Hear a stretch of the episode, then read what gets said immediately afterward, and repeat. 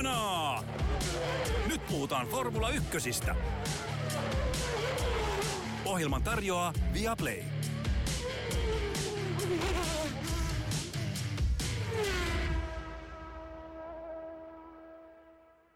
Tapahtumarikas, kiinnostava ja värikäs Britannian GP 2023 on takana. On aika pistää hanaa, on aika käydä läpi kiinnostavimmat tapahtumat, voittajat, häviäjät ja pohtia, että miten tästä eteenpäin. Joonas Kuisma, oletko sinä valmis? Kävin hakemassa Tukholmasta kesäflunssaa, niin olen valmis laittamaan hanaa. hanaa, aivastus. Äh, tuota, ihan loistavaa. Äh, kiinnostava kisa takana, ei sanotaanko kilvanajon puolesta tiukin ja äh, dramaattisin läpi kilpailun, mitä ollaan tässä viime viikkoina nähty, mutta kiinnostava kisa joka tapauksessa. Max Verstappen voitti, kuten tavaksi on tullut, kuudes, äh, kuudes voitto peräjälkeen Red Bullille 11 voittoputkeen. He ovat nyt tasoissa McLarenin kanssa kaikkien aikojen voittoputki ennätyksessä – mielenkiintoista nähdä, meneekö se sitten seuraavassa kisassa ihan rikki asti. Verstappen voitti, yllättävämpää oli se, että Lando Norris oli toinen, Lewis Hamilton kolmas, Oscar Piastri neljäs ja niin edelleen. Mikä, mitkä oli sun tämän viikonlopun olennaisimmat ää, ensimmäiset muistiinpanot? eka fiilis mulla on se, että jos on sellaisia NS-tuulitakkikatsojia, joiden mielestä tämä kausi on ihan surkea, niin ne menettää kyllä tosi paljon, koska mun mielestä oli taas hyvin mielenkiintoinen viikonloppu, jossa Max Verstappenin takana tapahtui hyvin, hyvin mielenkiintoisia ja yllättäviä asioita. Ja joo, ei ollut samanlainen, tässä just lueskelin autosportilta vanhan kisainsinöörin tai en ole varmaan jonkinlaisen insinöörin tekstiä siitä, että miten Silverstoneista on tullut moderni klassikko. Viime vuonnahan nähtiin varmaan kauden paras kisa Silverstoneissa. Nyt ei ehkä sitä ollut, mutta siitä huolimatta niin kuin mun mielestä aivan loistava kissa ja, ja, Kyllä. nautin, nautin siitä paljon. Että olen hyvin positiivisella fiiliksellä tämän jälkeen. Joo, tämä oli, siis oli kaikin tavoin hyvä kisa ja nähtiin dramaattisia tapahtumia, tietysti sitten vielä turva-auto, joka sekoitti pakkaa, kun Haas pärähti tulille, ja se, se sitten sekoitti pakkaa myös ihan kiinnostavalla tavalla. Mutta sanotaan, että se yksi asia, joka ehkä on tässä kaudessa niin leimallista, on se, että meillä olisi käsillä kaikkien aikojen mestaruustaistelu, niin kuin joskus ollaan juteltu, jos ei äh, Max Verstappen olisi niin ylivoimainen, että jos Red Bullilla olisi vaikka kaksi Sergio Perezia kompastumassa omiin jalkoihinsa, ää, niin meillä olisi käsillä yksi huikeimmista F1-kausista ehkä koskaan, ja sen kaiken keskellä tätä Verstappenin ylivoimaa ei voi olla ihailematta. Hän, hänellä ei ollut tässäkään, kuten ei, ei myöskään Itävallassa, niin ei suuren suurta hätää. Ää, Lando Norris pääsi lähdössä ohi, mutta oli aika selvää, että kun DRS siiven saa lopulta avata, niin se taistelu ei kauaa kestä ja Norris ei, ei siihen ihan hirveästi renkaitaan myöskään tuhlannut, koska oli aika selvää, että heidän kisansa on Ferraria ja Mercedestä vastaan. Ja sen jälkeen oikeastaan mikä oli kiinnostavinta oli se, että McLaren roikku molemmat autot siinä Verstappenin perässä yllättävänkin hyvin, mutta siitä varmaan pitää tähän kisaan, tästä kisasta kun Perkaanin lähteä, että McLaren on tämän viikonlopun ylivoimaisesti suurin voittaja.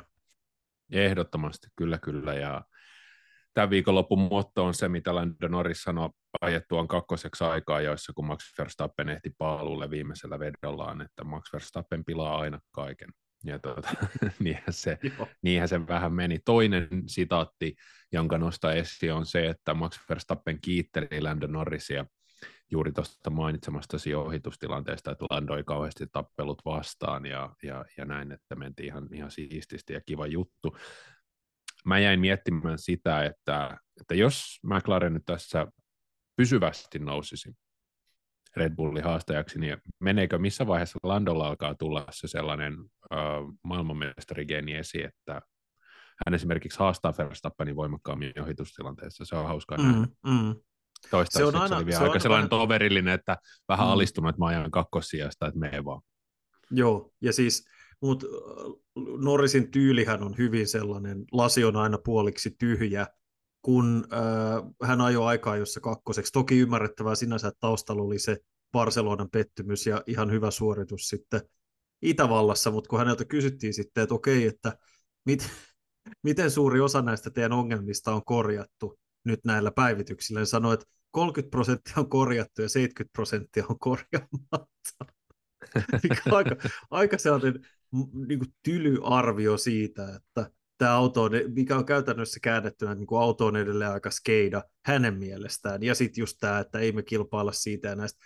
Mutta se on, se on ehkä, kun hänen luonnettaan on aina ollut vähän pessimistinen muutenkin, mutta se on ihan varmaa, että sieltä kuoriutuu sitten se tyyppi, että sitten ei enää halailla siellä top kolme kekkereissä siinä vaiheessa, jos siitä autosta kuoriutuu nopea. Mulla on siihen liittyen muutamia ajatuksia, mutta se voidaan kattaa kohta. Mutta ehkä siis Norrisin kisasuoritus oli tosi vaikuttava, mutta mä jopa melkein nostaisin hänen edelleen Oscar Piastrin, joka tulokaskuskina ajo käytännössä ihan yhtä nopeasti kuin Norris autolla, joka ei ollut ihan yhtä pitkälle päivitetty, ja piti sekä Ferrarit että Mercedekset täysin niin kuin hallinnassa. Et musta ehkä Mäkin suorituksessa vaikuttavinta oli se, että oli aika normaalit ajo-olosuhteet, ei ollut sadetta, ei ollut mitään tällaisia tämän tyylisiä muuttujia, paitsi ehkä vähän viileä keli, mutta Ferrarit ja Charles Leclerc ja muut pysy koko ajan siinä noin kolme ja puolen tai viiden sekunnin etäisyydellä.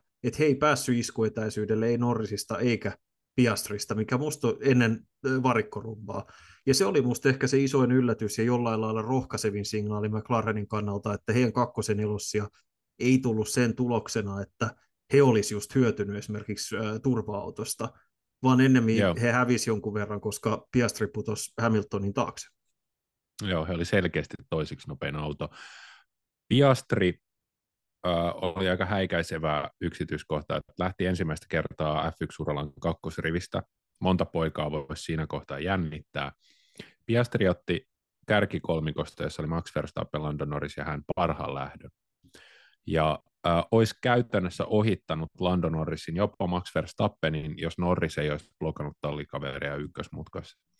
Et, äh, jos se mutka olisi mennyt vähän eri tavalla, niin voi olla, että Piastri olisi ollut tänään palkintokorokkeella, sunnuntaina palkintokorokkeella kakkosena. Että tota, se oli niin kuin pienestä kiinni. Äh, on hauskaa nähdä, miten meidän myös tämmöisiin kuskiarvioihin vaikuttaa se, että millainen se laite on. Että, joo, ollaan nähty, että Piastri on selkeästi paras tämän kauden näistä tulokaskuljettajista, mutta nyt kun hänellä oli eka kertaa voittava laite käytössä, niin me huomataan, että oho, tämä jätkä voi olla tuleva maailmanmestari, että hänelle tämmöinen läpimurto viikonloppu ehdottomasti. Oli joo, ja sitten kun sitä peilaa näihin joihinkin muihin tilanteisiin, että okei, että Mercedeksellä on tosi tasainen kuskikaksikko, ja se vaihtelee kisasta toiseen. Kumpi on edellä näistä kärkitalleista? Aston Martinilla askelmerkit on aika selvät. Ferrarilla on suhteellisen tasainen asetelma, joskin, ja me voidaan jutella tästä myöhemmin, Carlos Sainzin tulevaisuus näyttää ehkä vähän epävarmalta aina luotettavien italialaislähteiden mukaan.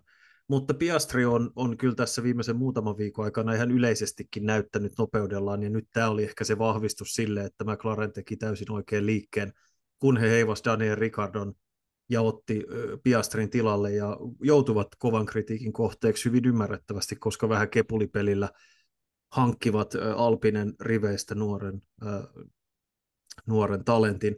Mutta kertova oli se, että Piastri sanoi kisan jälkeen, että tämähän on ollut Mäkille tosi ominaista sekä tänä vuonna että viime vuonna, että sen auton, samalla tavalla kuin Williamsin auton perusluonteeseen on kuulunut se, että se on erittäin niin sanotusti liukas, tai se, se on, sen suoranopeus on fantastinen, koska se on hyvin sellainen low drag auto, mutta sitten taas mutkissa aika heikko.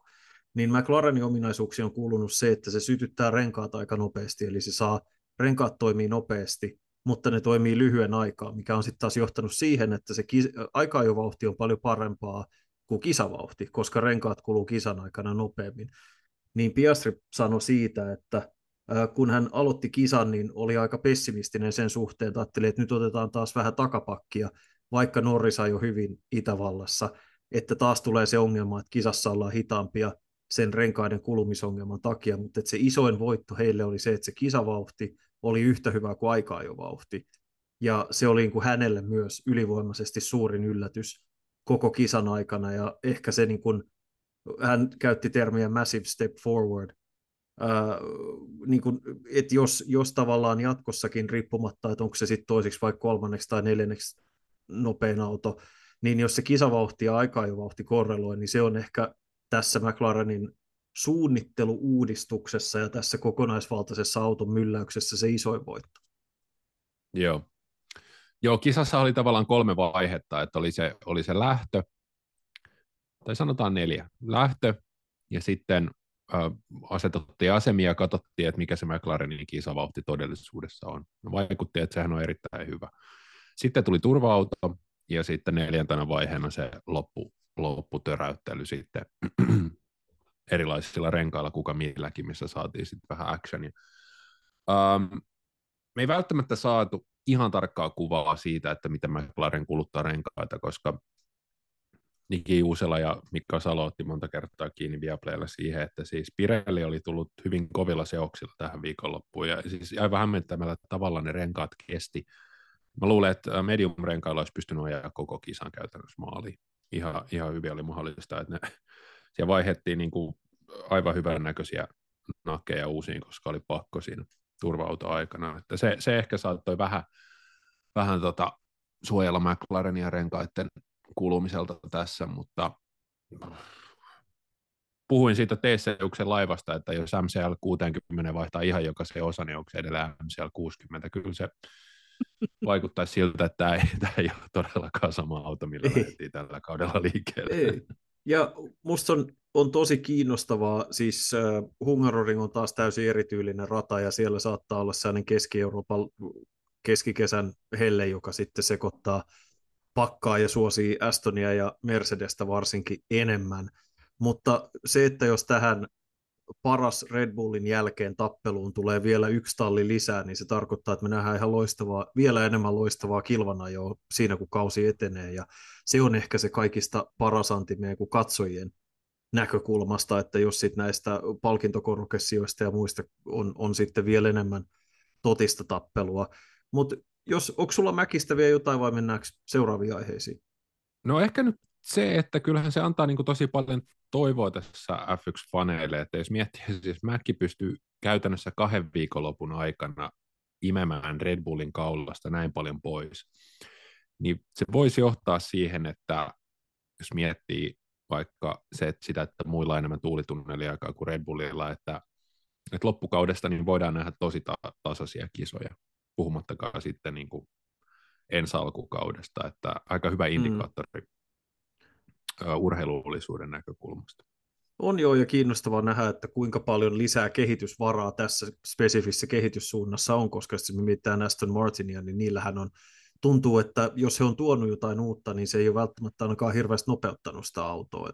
viime kisat on ollut, ollut tosi vaikeita, ja oli itse asiassa kiinnostavaa, Lewis Hamilton sanoi aikajojen jälkeen, että ei se ihmekään, että McLarenilla kulkee, että auto näyttää tosi paljon Red Bullilta, mikä musta ei ihan täysin ehkä pidä paikkaansa. Se oli itse asiassa ihan hauska, kun ne sitten oli Verstappen ja Norris oli tässä, mikä se on siellä cooldown-huoneessa, niin ne niinku kommentoi mm. vähän vitsaille sitä, että ei se näytä Red Bullilta, se näyttää Aston Martinilta, ja se on ihan joo, totta, jos näin, katsoo joo. niitä sivupodeja, siellä on ne vesiliukumäät, jotka menee siinä joo, joo. sitä sivua pitkin mutta tota, et selkeä, se muutos on valtava ja tota, on hyvin kiinnostava nähdä, että kestääkö se muissa olosuhteissa ja muun tyylisiä radoilla kuin mikä Silverstone on. Et me toisaalta tiedetään tosi vähän, mutta 25 prosenttia tästä uudistuksestahan on edelleen vielä tulematta.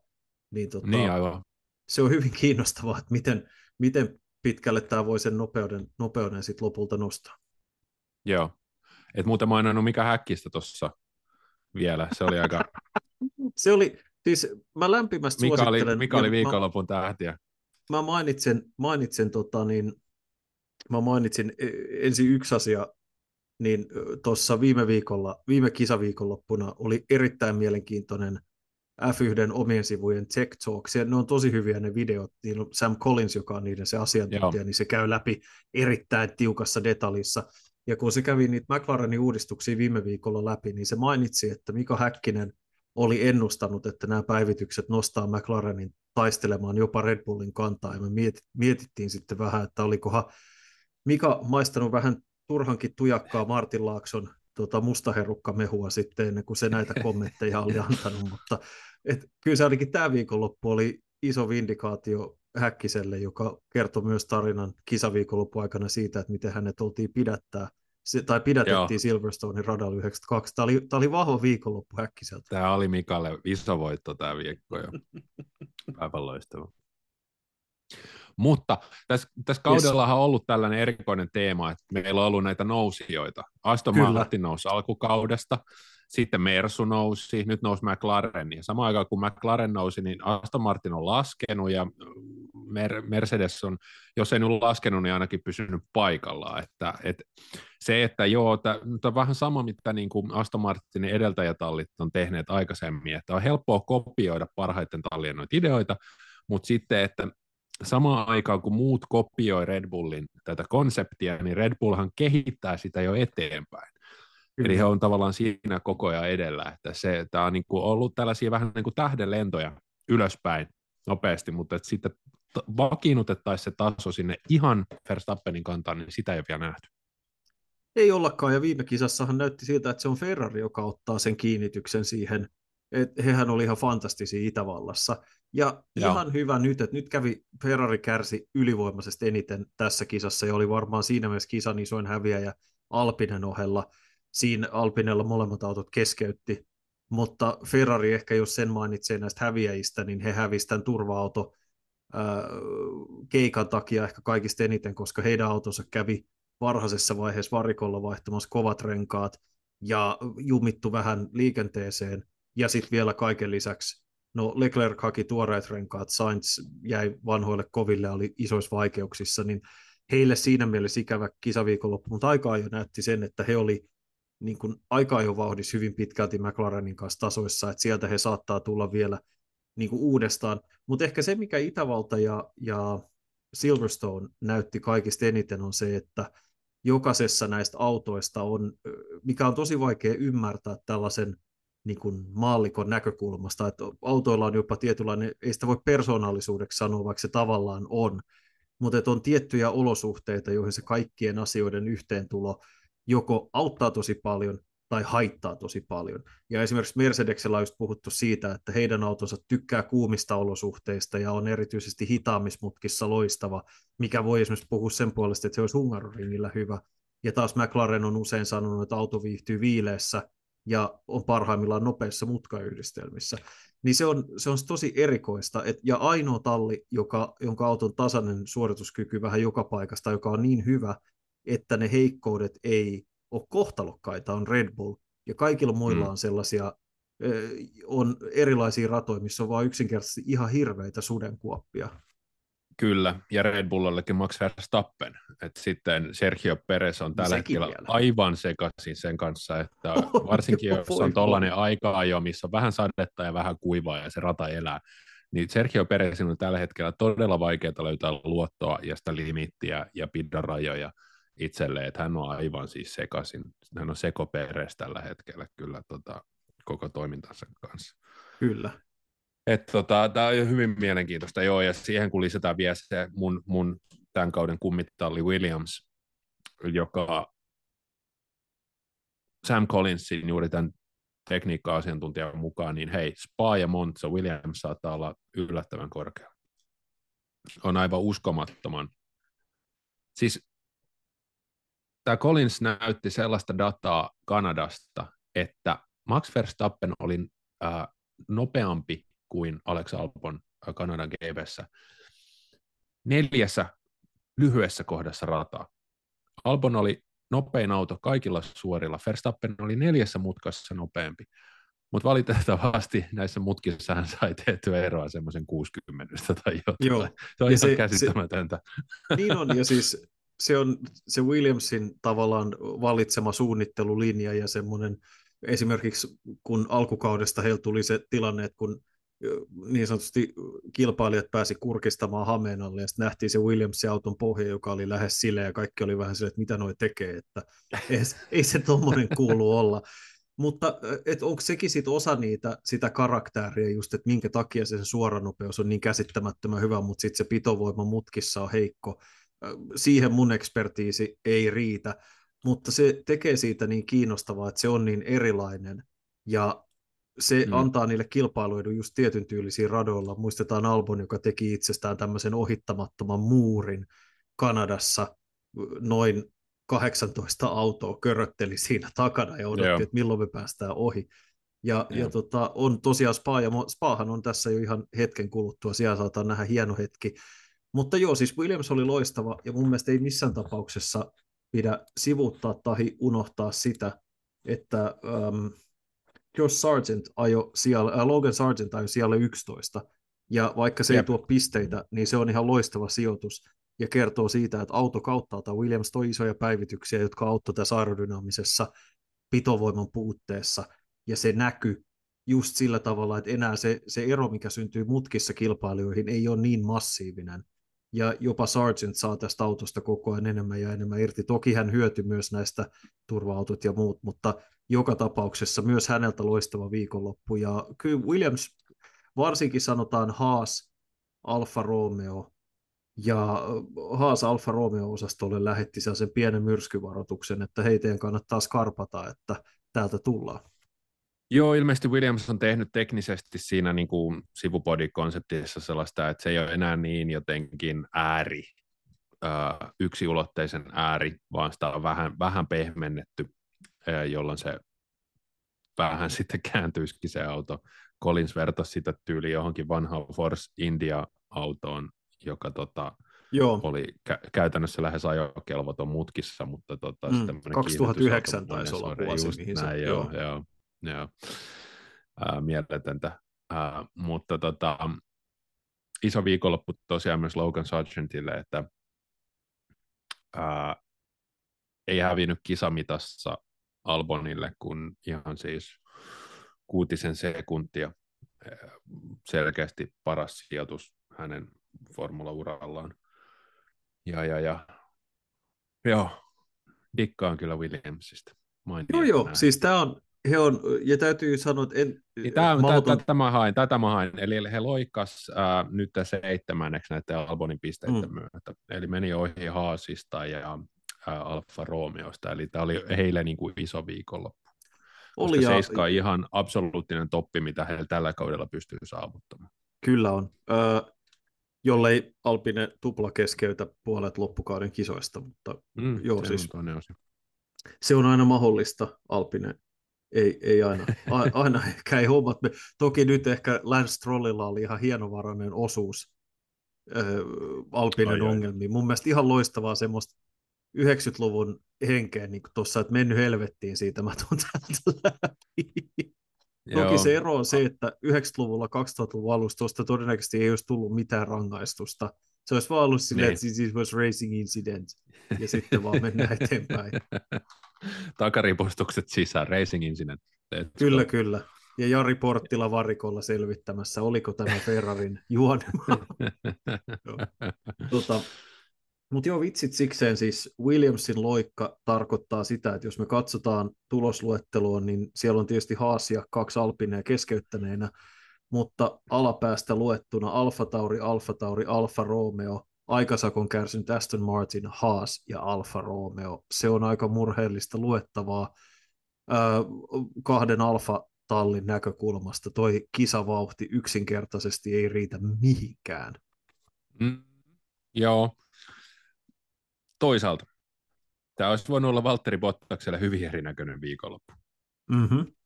Sä voit tota, laajentaa. Tota, ää, vaikutti siltä, että olisi haastanut aikaa joissa jopa Q3. Mutta sitten Q1 lopussa, mistä hän oli päässyt heittämällä jatkoon, niin auto tussahti ja sitten ää, siitä ei saatu riittävästi, siinä ei ollut jäljellä riittävästi bensa, jotta oltaisiin saatu tämä sääntöjen mukainen bensiininäyte ja Bottas hylättiin koko kilpailusta. Ja sitä oli joku hämmentävän pieni, sitä oli, oliko sitä niin kuin 9 senttilitraa, mitä sieltä oli saatu. Et siitä voi jokainen miettiä, että se on niin kuin tupla viski ja risat, minkä verran se mm. oli bensaa jäljellä, että tota, se ei ollut ihan kauheasti. Äh, Bottashan sai hyvän lähön. alfalta. Joo, kyllä. Bottas sai, jo ihan, sai ihan hyvän lähön, nousi pari sijaa. Äh, tehtiin oikein rengasvalinta, ajettiin pitkään, hyödyttiin turva-autosta, 12 oli nyt paras, mitä oli tarjolla, mutta jos se lähtösijoitus olisi ollut korkeampi, niin Bottas olisi voinut olla pisteellä tänä viikonloppuna. Että Alfalta nolla töpeksintää. Mähän, äh, onko se nyt selvinnyt, ainakaan eilen aikaan jälkeen Bottas ei kertonut, että mistä se moottorihyytyminen johtuu, että loppuko autosta yli, Joo, loppu bensa. bensa. Just näin, näin. Mä, joo, joo, siis mun mielestä se oli nimenomaan niin, että siltä loppu bensa, ne ei laittanut sinne tarpeeksi löpöä sinne tankkiin, mikä on joo, kyllä joo. Niin, kuin, niin, niin kauan kuin puhutaan amatöörimäisistä virheistä, niin toinen aika lailla siellä ihan kärkipäässä. Ihan jo Kyllä. pelkästään sen takia, että sieltä putkista pitää löytyä se riittävän määrästä näytteenottoa varten, puhumattakaan Kyllä. siitä, että olisi ihan jees, jos pääsee körötteleen takaisin varikolle. Kyllä. Ää, niin aika surkeata kauttaaltaan Alfalta, ja tosiaan olisi mahdollista, että hän olisi ollut kuitenkin lähtöruudussa 13, 14, 15 sen sijaan, että oli ruudussa 20, mikä ei, ei helpota elämää missään tapauksessa. Bottas sanoi itse kisan jälkeen, että tämä oli paras, mihin vauhti riitti, että hän sanoi, että ei, niin kuin, ei pysynyt enää Sargentin perässä sitten siinä vaiheessa, kun turva jälkeen kierroksia rupesi tulee enemmän, että se, se ero alkoi venyä, että siinä ei ollut enää ää, ei olisi todennäköisesti taistellut paremmista sijoista, niin kun huomioidaan, että todennäköisesti molemmat Alpinet olisi normaaliolosuhteissa ollut Bottaksen edellä, niin se kertoo ihan hirveän paljon, että tämä on se sijoitus, mikä on tavallaan Alfalla maksimi pienellä Joo. turva-autotuurillakin. Juuri näin, ja jos Lance Stroll olisi kompetentti kuljettaja, niin hän, hän olisi automaattisesti myös siellä edellä, että näin se on. Oi Lance, se on, mutta... ei ollut, nyt oli vaikea viikonloppu. Ää, alkaa vähän se vanha lanse alkaa sieltä pikkuhiljaa taas kuvariutumaan. Pari hyvää kisaa oli tossa, mutta nyt on taas kyllä, ai ai ai ai. on tämäkin hienoja noin. Hienoja noin niin kuin kauden alut, kun sitä aina hetken aikaa ajattelee, että no niin kaikki on nyt niin kuin, kaikki on täysin uusia ja kaikki on nyt, kaikki on mahdollista. Mä katson tässä, Lance Stroll ei ole kertaakaan tällä kaudella voittanut Fernando Alonsoa kilpailussa. No. Ai että. Joo, vähän ehkä he, heikohkoa. Ja, ja Aston oli ylipäätään sanotaan, että Strollin viikonloppu, nyt kun puhutaan näistä viikonlopun NS-häviäjistä, niin Aston menee ehdottomasti sille osastolle, koska Mercedes pysyi selkeästi edellä. Ähm, Mercedes oli edellä ja tämä on hyvin vahvasti yhden auton talli ja nyt kun se yksi auto ei taistele just tällä hetkellä sijoista 2, 3, 4, vaan ennemmin 6, 7, 8, 9, niin, ja sekin pikkasen tuurilla ihan sen takia, että Ferrarit olisi kyllä ollut edellä. Mutta nyt kävi miten kävi, niin äh, kertoo siitä, että Astonilla on, kuten Alonso taisi jo Monakon nurkilla sanoa, että tässä pitää alkaa kiirehtiä näitä päivityksiä, että me ei pysytä kyydissä niin Alonso tiesi selkeästi, mistä puhuu. Että vaikka Astonilla on paljon mennyt uusiksi, on uudet hienot tilat ja tehtaat ja palkattu satoja uusia ihmisiä, niin ihan vielä prosessit ja rutiinit ei ole siellä huipputallin tasolla. Joo, joo. Siihen varmaan tämä, tämä myös, että tämä taas vähän pudotaan, on pudottu tässä päivityshommassa, niin on vähän menetetty vauhtia.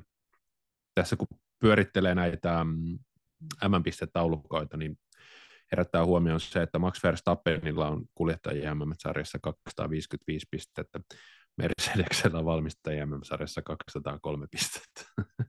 Jep.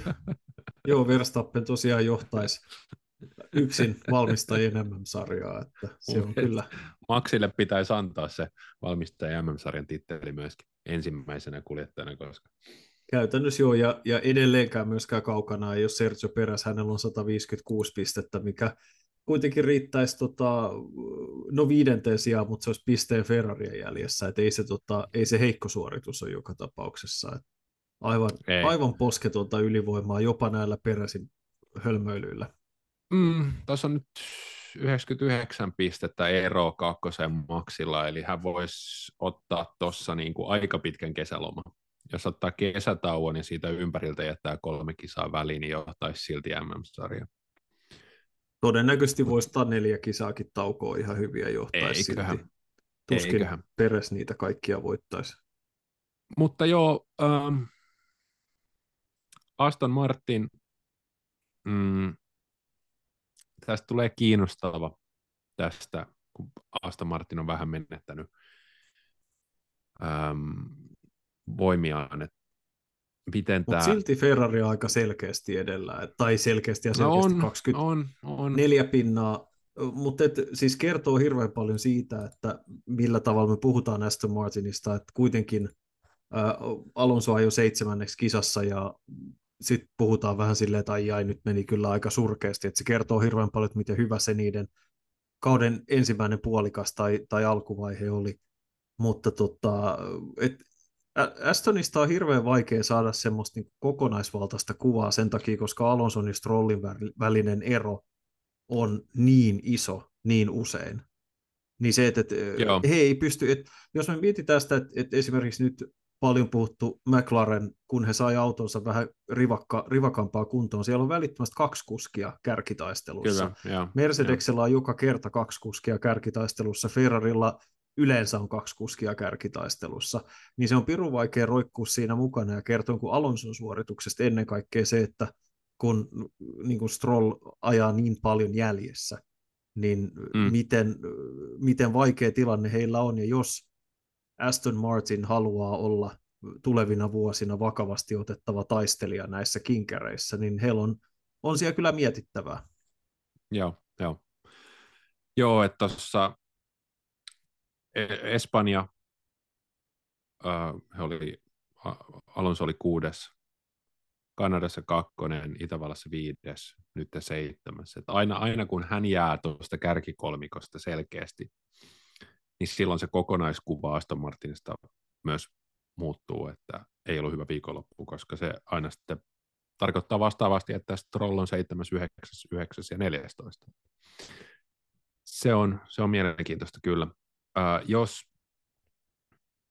miettii, että kuinka paljon Aston Martin on tähän hommaan satsannut ja Lawrence Stroll ja Lance Strollin isä, niin tota, eihän tässä ole siis mitään muuta vaihtoehtoa, jos halutaan ottaa steppiä eteenpäin Tallinnaan, että pitää vaihtaa toista kuljettajaa. Joo, se, ei se voi olla vähän epämukavia keskusteluja. Se voi olla, joo. Niin ja se siis, eihän kyse ole siitä, että Lance Stroll olisi kelvoton F1-kuski. Hän on osoittanut, että hän on ansainnut paikkansa F1-sarjassa, mutta se, että onko hänen paikkansa kärkitalli, niin sen mm. suhteen mä olen erityisen skeptinen. Kyllä, kyllä, ja varmasti niin kuin, siis Lance Stroll on ihan hankkinut sen verran kokemusta, että voisi auttaa vaikka Haasia tai voisi auttaa... Kyllä. Alfa Romeo Williams, oikeastaan Alfa mitä Romeo, tahansa näistä, näin, näistä muista talleista voisi sanoa. Joo. Mutta se, että joo. jos jos Aston Martinilla olisi niin kuin tasase, tasaisemmin korkealaatuisiin suorituksiin pystyvä kakkoskuski, he olisi ehdottomasti edelleen Mercedestä edellä valmistajien MM-sarjassa. Mun mielestä siitä ei ole Kyllä. kahta sanaa. Joo. Tota, Tässä kun puhutaan, puhu, puhut, puhuit noista niin kuin autojen ominaisuuksista, niin kyllä taas Mersulla jotenkin tuon auton kisavauhti ja miten se käyttäytyy kilpailussa on hämmentävä, hämmentävä asia, että taas vähän sellainen torjuntavoitto heiltä, että auto lähti sijoilta 6 ja 7 ja tulivat maaliin sijoilla 3 ja 5. Tämä niin toistuu viikonlopusta toiseen, että vähän otetaan takkiin aikaa joissa, mutta sitten mitä pidemmälle se kisa etenee, niin Mersu alkaa toimia paremmin. Se on hämmentävää. On, ja toki tässä, tässä kisassa he ohitti molemmat Ferrarit käytännössä turva-auton ansiosta. En muista ihan tarkkoja sijoja, mutta siis periaatteessa he, sanotaanko, että karistivat Ferrarit kannoiltaan tämän turva-autokeissin takia, mutta mun mielestä Russell jo tosi hyvän kisan ja hän ei muistaakseni niinkään kostunut tästä turva-autosta, vaan se oli nimenomaan Hamilton. Ja tuska, joka kuuluu radiossa siitä, kun hän kysyi, että ketä siellä edellä on, ja sitten kuului se Hamilton, ah, se, on, se on, että hei, et, Onko Lewis käynyt varikolla? Joo. Onko sillä pehmeät renkaat? Joo. Ah. Totta kai. Sitten vaan niin kuin, ettekö te olekaan samalla puolella? Mä luulin. tota, mutta Russellilta hyvä alist, kisa. Ja... Alistunut samalla, että totta kai Lewisillä on. Kertoi siitä, että siis Pirellihan oli tuonut siis mun käsittääkseni vähän ylipäätään eri tyylisiä renkaita tähän kisaan. Siis sellaisia, jos jonkun vahviste, ensi vuodeksi olisi ilmeisesti tarkoitus tuoda vähän erityyliset renkaat, jos jonkun vahvistetut sivut niissä renkaissa, jos mä ymmärsin sitä oikein, ja se vähän hidastaisi sitä kulumista ja pitäisi ne paremmin kunnossa, koska Silverstoneissa ollaan nähty aikaisemmin näitä kisoja, missä on tullut jopa niitä vaarallisia rengasrikkoja ja muita sieltä parin mm. vuoden takaa, ja oltiin hyvin huolissaan siitä, että miten paljon renkaat kuluu, ja sitten tässä kisassa huomattiinkin, että hei hei, Hellu Reina, hän kestää ihan sairaan hyvin, ja George Russell pystyy ajamaan pehmeän rengasseoksella täydellä bensatankilla 25-26 kierrosta, mikä oli ihan häikäisevää, ja kukaan ei, ei sitten osannut odottaa sitä. Ja Russell käytti sen, sen tilanteen kyllä ihan hyvin hyödyksi, siis kertovaa tästä rengaskulumasta ja, ja tallien tasaisuudesta on se, että Sergio Perez ei kuitenkaan päässyt kuin lainausperkeissä vain sijalle kuusi. Et ei, ei päässyt palkintopallille eikä oikeastaan ollut edes lähellä. Joo. Äh, tässä on hauskaa, hauskaa, kun miettii näitä rengasasioita. Mä oon tässä nyt sen takia, että Christian Horner ja muut, muutamat muut tallipäälliköt on alkaneet jo kritisoida noita vuoden 2026 sääntömuutoksia. Niin tota, äh, lueskellut tästä, että kun F1 äh, mun mielestä hienosti panostaa uusiutuvaa energiaa ja ympäristöarvoihin toiminnassa aletaan käyttää biopolttoainetta, aletaan tuottaa 50 prosenttia akulla kaikesta voimasta, mutta tämä rengasasia on hauska, koska siis tämähän on ihan hehkulan puhujeusta tämä homma, että Pirelli tämä käytännössä osoitti, että eihän siis renkaita tarvitse vaihtaa F1-kisassa. Kyllä yksillä renkailla voitaisiin ajaa maaliin, mutta renkaita pitää vaihtaa, jotta saadaan urheilullisuutta. Se on mun mielestä mielenkiintoista. Eli tota, sitä kumi, kumiroskaa tuotetaan väistämättä. Se on, se on jotenkin miele, mielenkiintoinen mm. asia.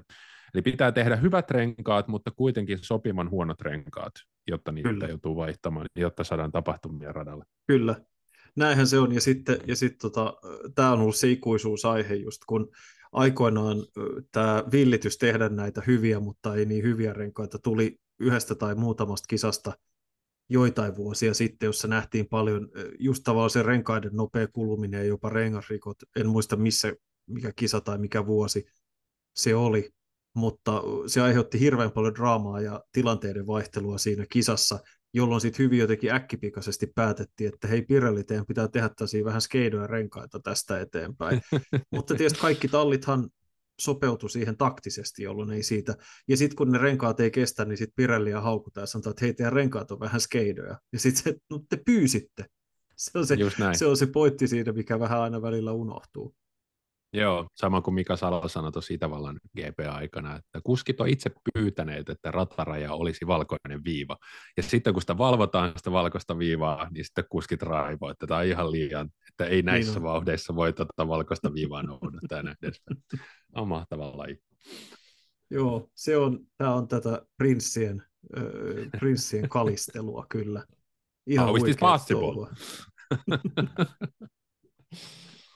Muutamia, muutamia pätkiä ja kommentteja. Sä mainitsitkin itse asiassa noin 2026 moottorijutut. Siinä mun mielestä ihan hyvin Toto Wolf pääsi pikkasen tölväsemään. Että Ai, ei taida oikein, oli, mm. heillä ei taida no. oikein tämä kehityshomma olla kondiksessa ja siitä saatiin hyvää pientä nokittelua, mikä tietysti varmaan niin kuin Wolfille sikäli maistui ihan hyvin, että jos mä luin oikein, niin mä pahoittelen, jos mä oon nähnyt väärin, mutta mun mielestä mä luin, että Red Bull kaappasi Mercedeksen moottoriosastolta kaikkiaan 120 työntekijää tähän moottoriprojektiinsa, no mikä niin. tuntuu ihan massiiviselta määrältä. Niin ö, siellä on varmaan jemmassa muutama kuitti siltä varalta, jos se homma ei mene kauhean hyvin. Niin. Mikä talli oli suurin hyötyjä, kun siirryttiin turbohybridöihin 2014? Mercedes. En mä muista. Onko yllätys, että Toto to, to Wolf dikkaa näistä uusista tota, muutoksista? En usko. Toto sanoi kisan jälkeen vauhtierosta haastajaan, että We need to honestly say that the hard tire being able to hold us behind with the soft is just a straight line speed deficiency. Mikä oli ehkä hämmästyttäviä asia, minkä mä näin kisassa. Et eka kerta tällä kaudella, kun mä oon nähnyt, että McLaren voittaa suoranopeudessa jonkun, ja se oli Norris kovilla renkailla Hamiltonia vastaan siinä lopussa, äh, semmoisessa kiihdytyskisassa mä en odottanut sitä lopputulokseksi, kun se tilanne oli päällä. Se Joo, oli ja outoa. iso syy sille, miksi Autosport antaa varmasti kympin tai vähintään ysin Norrisille tästä, tästä kisasta. Loistava aika ja hyvä lähtö, ja sitten lopussa vielä niin kuin loistava puolustus, vaikka oli negatiivinen rengasetu suhteessa tota, takaa tulevaa Hamiltonia, aivan mahtavaa ajamista Norrisilta. Kyllä, kyllä vaan. Ää, yksi homma, jonka, tai tämmöinen uutispätkä, jonka mä ajattelin, että mä mainitsen tähän loppuun vielä. Kisasta ollaan ää, varmaankin aika lailla kaikki tarpeellinen sanottu ylhäältä alas. Joo. Niin italialaismediassa spekuloidaan voimakkaasti, että Carlos Sainzin aika Ferrarilla päättyy kauden 2024 jälkeen, kun hänen sopimuksensa päättyy. Sainz on agitoinut sopimuksensa uusimisen puolesta. Ferrari vähän jarruttelee. Ja italialaismedialla on jo korvaajakin tiedossa. Oletko valmis? Kyllä. Alex Albon. Kiinnostavaa. Joo, siis kuulemma Carlos on kettuuntunut siitä, että Charles Leclerc on niin, hänen mielestään niin selkeästi Ferrarin ykköskuski ja hän saa suosiollista kohtelua ja Carlosta ketuttaa. Hän saattaa olla oikeassa, kyllä se tuntuu Mistäkään siltä, voisi tuo... johtua. Mm, niin, se voi myös johtua siitä, että Charles on nopeampi. Mutta tota, italialais, mä, mä en kuollaksenikaan muista, oliko se La Repubblica vai oliko se joku toinen, mutta heidän mukaansa niin kun Albonin palkkaaminen tukisi paremmin tätä tilannetta, jossa Leclerc on selkeä ykköskuski, mutta Albon on ollut myös loistava ja nopea. Niin, eli hän olisi tulossa vähän niin kuin Eddie Irvineiksi tai Rubens Parikelloksi tähän tota, kakkosmieheksi. Erikoinen skenaario kaikkiaan. Joo, äh, tässähän siis tapahtuisi samaan aikaan kaksi asiaa. Eli Albonhan ajaa tällä hetkellä todella hyvin. Hän on siis tämän kauden isoja voittajia, tai oikeastaan näiden kahden viime kauden isoja voittajia kuskimarkkinoilla on ollut erinomainen Williamsilla ja todella tasainen suorittaja, hyvä aika ajoissa ja myös hyvä kissakuljettaja, joka pystyy huolehtimaan renkaista, pystyy mukautumaan erilaisiin taktiikoihin, pystyy lukemaan kisaa, pystyy ää, tuomaan vaikka ajamaan 52-53 kierroksista yksillä renkailla tulemaan varikolle ja hankkimaan pisteitä. Ää, Albonin juurethan on Red Bullilla. Ja Red Bullilla on tällä hetkellä ongelma, koska Checo Peressillä ei riitä. Hän ei varmasti jatka kauhean pitkään. Red Bullin ykköstallissa ja sen, takia, sen lisäksi niin Alfa Taurilla Nick De Vries ei riitä. Eli nämä kaksi vakanssia Red Bullin pitää lähitulevaisuudessa korvata. Olisi jokseenkin järkevää antaa Albonille, eli entiselle Red Bull-kuljettajalle uusi mahdollisuus, mutta haluuko Albon takaisin Red Bullille? En tiedä, siksi tämä Ferrari voisi olla ihan järkevä. Mutta jos Ferrari ottaa Alex Albonin, niin siinä saa Charles Leclerc kyllä sitten vähän katella olkansa yli. No, mä en tiedä, rankkaisiko mä häntä lopulta nopeammaksi kuin Carlos Sainz. Muistetaan, että Sainz äh, McLarenilla aikaisemmin, varsinkin siellä, hän oli ihan fantastisen nopea ja usein jopa nopeampi kuin Lando Norris tasavertaisessa kohtelussa. Ja ajateltiin, että no niin, nyt tulee kova tallikaveri väsähtäneen Vettelin sijaan Leclercille. Ja välillähän Sainz on ollut nopeampi, mutta hän on ollut ehkä myös virheherkempi ja kärsinyt pikkasen huonosta tuurista, mutta mä en oikein tiedä, kun sa, jos Sainzia niin keljuttaa se, että hän ei hänen mielestään saa tasapuolista kohtelua, niin mikä olisi se paikka, mihin Sainz menisi? Menisikö hän takaisin Red Bullin talliin? Hän on alun perin muistaakseni Red Bullin junioreita ja ajo Toro Rossolla Daniel Ricardon kanssa ainakin jossain kohtaa, ennen kuin siirtyi Renaultille ja Renaulta sitten McLarenille. Et, ja olisiko hän yhtään sen parempi kuin Tseko Perez? Sitä mä en osaa sanoa, mutta tuo toinen Red Bullin paikka on tosi kiinnostava, ja tästähän on oltu itse asiassa paljon spekulointia. Mä sivusin tätä viime viikolla. Ilmeisesti Nick de Vriesillä on kaksi kisaa aikaa pelastaa äh, istuimensa, eli nyt Hungaroring ja Spa, ja sitten kesätauolla hänet pistetään pihalle, jos tuloskäyrä ei kohene. Näin on siis mm. hollantilaismedia uutisoi pari viikkoa Joo. sitten.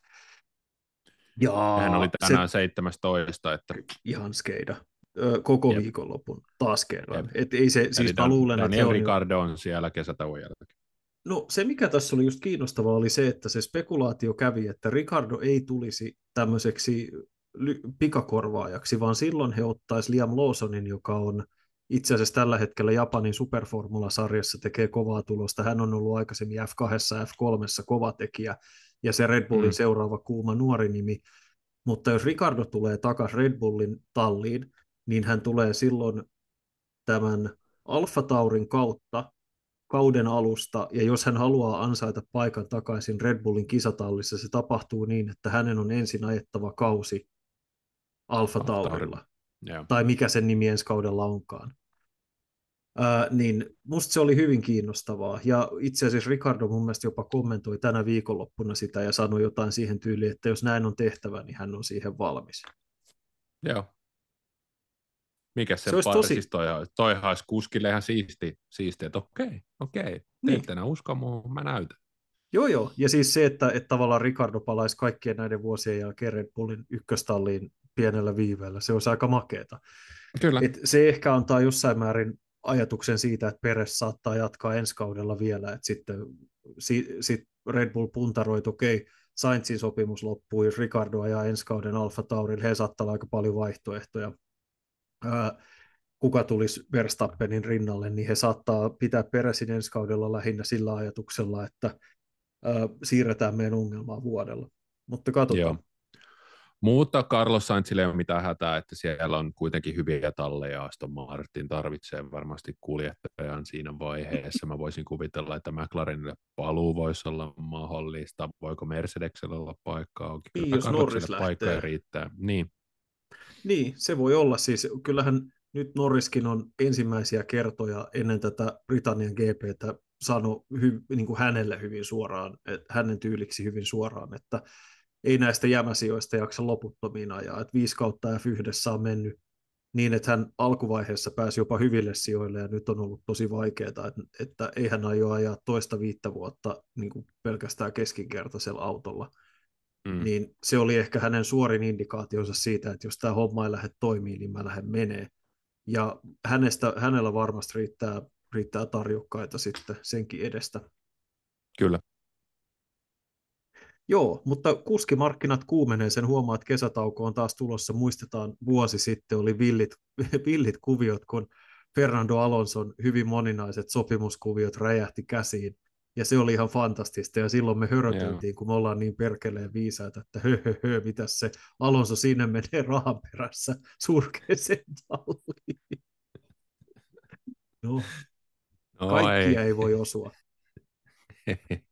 ei kato, kun ei muista. Mä en ikinä muista, mitä mä oon sanonut eka viikon jaksossa, niin se on hyvä, jos ei kuulijatkaan välttämättä muista kaikkea. mulle, toi, mulle on jäänyt toi, tää, tää si, ei siirtoikkuna, mutta tämä kesätauon aikaa nämä kuskimarkkinat siksi hyvin mieleen, koska tämä on sitä aikaa, kun oikeasti alkaa tapahtua, tiedotetaan jatkosopimuksista. Ää, se Piastri-keissi räjähti oikein todenteolla silloin tämän kesätauon aikana ja tuli nämä Alpinen hämmästyttävät tiedotteet ja kaikki mm, Alpinelle tiedotte, missä Alonso oli. Ja... Joo, ja sitten tie, tiedotettiin Piastrin kuskipaikasta ja se sanoi, että en mahtulossa teille ajaa todellakaan. Ja, siis se, et, tänä vuonna tuskin nähdään tollasta, mutta varmasti saadaan selvyyttä sitten näihin Alfa Taurin kuvioihin ja muihin tällaisiin, että Uh, mä toivon Nick de Vriesille sikäli kaikkea hyvää, että hän oli ansainnut paikkansa F1, hän ansaitsi näyttöpaikkansa, mutta nyt on ollut tosi vaikeaa, että jos tämä ei tästä parane, niin olisi kyllä kiinnostavaa nähdä Liam Lawson, joka on sarjan tai moottoriurheilun tämmöisiä suuria nuoria lupauksia, niin jos itseluottamus on yhdellä kundilla täysin mennyt, niin kokeillaan, kokeillaan sitten toista, ja me tiedetään, miten armoton Red Bull näissä on, ja Helmut Marko tuttuun uskolliseen tyyliinsä kommentoi taas kerran, että samalla kun hän tyrmäsi, että okei, okay, Tseko Peresillä on ollut vaikeaa ja ei pitäisi pudota Q1, niin se sanoi sen jotenkin näin, ja mä toivon, että mä en siteraa ihan väärin, mutta se sanoi vähän siihen tyyliin, että ei se nyt niin huono ollut kuin Nick de Vries. Niin kuin, Tämä on vähän mutkat suoraksi, mutta vähän siihen tyyliin, että ai, Nick ai, de Vriesillä on ollut vielä paljon vaikeampaa. Että ei tässä nyt mikään niin iso ongelma ole kyseessä. Et se voi olla, että siellä on vähän, vähän niin sanottu buyer's remorse. Tota, onko tähän jotain positiiviseen ajatukseen voimme lopettaa. Ei, tähän positiiviseen pistetään, ajatukseen. Pistetään homma lopettaa. pakettiin. Tässä ollaan vedetty hyvällä, hyvällä hengellä ja hyvällä huumorilla. Me jatketaan viikon kuluttua. Silloin voi olla, että jakso julkaistaan päivää myöhässä. Katsotaan, miten meidän nauhoitusaikataulut osuu kohdalle, mutta se on joka tapauksessa väliviikko. Nyt vedetään hetki henkeä ennen kuin tulee taas tuplat, eli Hungaroring ja Spa, ja sen jälkeen F1 kesätauko, mutta nyt äh, siirrytään tämän viikon osalta tauolle. Kiitos kuulijoille ja moi moi.